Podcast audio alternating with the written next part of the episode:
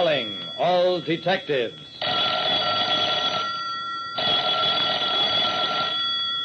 A transcontinental train, a pretty girl, and a revolver slipped into a handbag.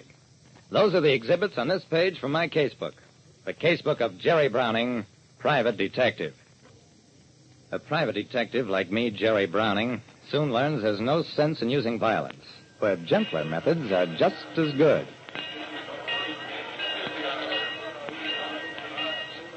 The Super Comet all bedroom train is the pride and joy of Wilbur Norris, the Great Valley Railroad's first vice president. At 3.50 twice a week, Wilbur Norris stopped whatever else he was doing and personally supervised his pet train's departure. Look at those people, Browning. The finest passengers in America. Extra fare. What I wanted to talk to Mr. Norris about was whether the Great Valley would consider hiring me on an annual retainer. But this wasn't the time to open the subject. Instead, it's a fine train, Mr. Norris. Wish I were riding it myself. Best train in the country. Look at that, Browning. I looked where Norris pointed and saw a big, florid-faced man come stalking along the platform, followed by three baggage-laden porters. As the traveler drew abreast of us, he paused to look at one of the prettiest girls I've ever seen. She was small, blonde, dynamic, and at the moment talking to a sallow, bespectacled young man. Pull aboard! The florid man and his retinue of porters got on the train. At the same moment, a blonde girl flung her arms about a companion in a touching farewell. Norris beamed. I love to see people happy, riding on a fine train like. Browning, did you see that? I saw it all right. As the blonde girl kissed her companion on the cheek, the man slipped a revolver into her handbag. Then the girl broke away and entered the car, the same car the florid-faced man had gone into. Norris grabbed my arm. Browning, I won't stand for anything like that on my train. Come on, we are getting on board. When Wilbur Norris, vice president of the Great Valley Railroad, saw a young woman passenger get a revolver just before she got aboard his pet train, he decided we were also going on the train.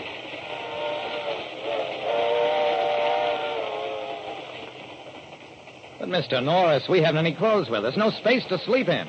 Anyway, you can't go up to strange young women and ask them why they're carrying revolvers. Norris turned a frosty glare on me. Don't bother me with trifles, Browning. Your job is to get that gun. Yes, sir.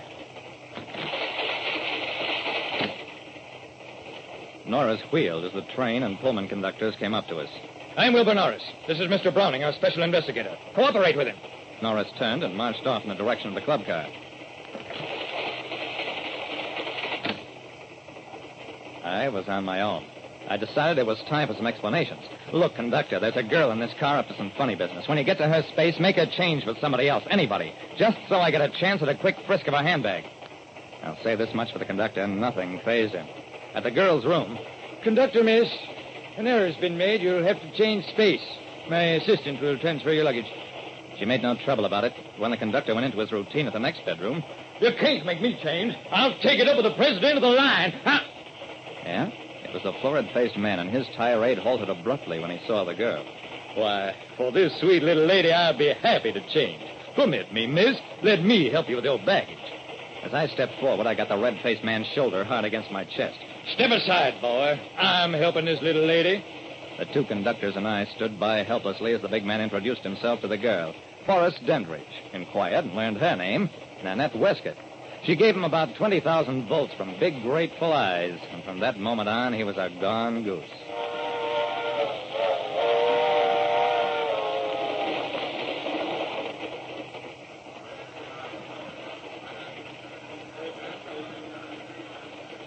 In the club car, I sat drinking ginger ale while Wilbur Norris concentrated on glaring across the aisle at Dandridge and his newfound girlfriend. They were drinking highballs, seemed delighted with each other's company. Yes, ma'am. Made 300000 on that little deal. Inside stock info. The girl smiled up at him. Norris moved his lips in soundless rage. I mumbled, Take it easy, Mr. Norris. This is no spot to start anything. The spot came about 20 minutes later when Dandridge needed cigarettes, walked back toward the bar. I got up, strode across the aisle. Listen, miss, I know you're carrying a gun in your bag. If you start anything on this train, I... She slapped me. Just like that, a hard, stinging blow. A moment later, I felt a hand grab my shoulder, spin me around, and... I'm sorry, Nanette. They let anybody ride trains these days. Shall we go have dinner?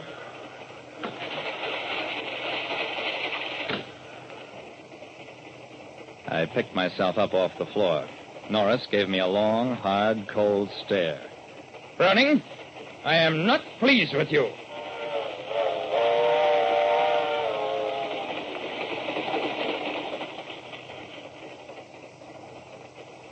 Norris went into dinner about 7 o'clock. I just sat in the club car and brooded. At that moment, I didn't care whether I never got another Great Valley case or whether blonde menaces plucked whole trainloads of rich, loud-mouthed braggarts. As for the gun in her bag, the gun in her bag. The cool way she slapped me down. Of course. I grinned, relaxed, and lit a cigarette.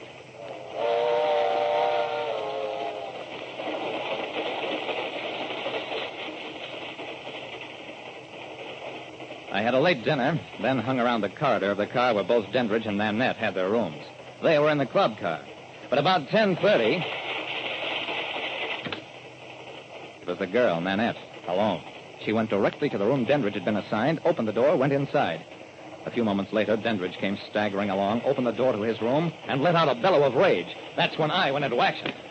I found what I expected Dandridge's briefcase open and papers strewn about the room, and Dandridge struggling with a girl who was trying to get the revolver out of her bag. This time I yanked Dandridge around and. I turned to the girl. Grab the stuff you need and get out of here quick. I've already told the conductor to let you off at an emergency stop. You can take care of yourself from there on. The girl gave me an appraising look, nodded, then swiftly made a selection of the papers and slipped out into the corridor. A couple of minutes later,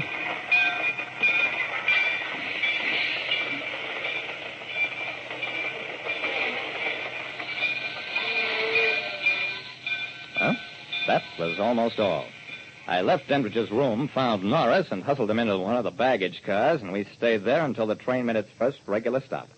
And when he protested, Mr. Norris, have you heard about guys who made a lot of money during the war and never bothered to declare their incomes?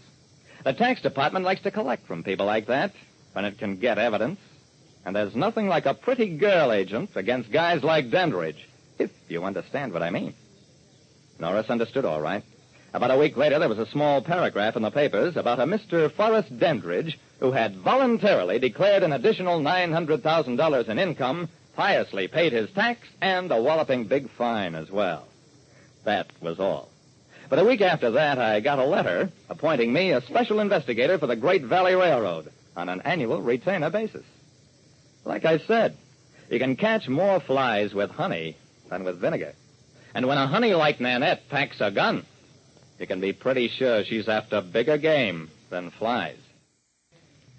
Listen next time to Calling All Detectives, mystery drama, mystery quiz, and a chance for you to match wits with yours truly, Jerry Browning, private detective.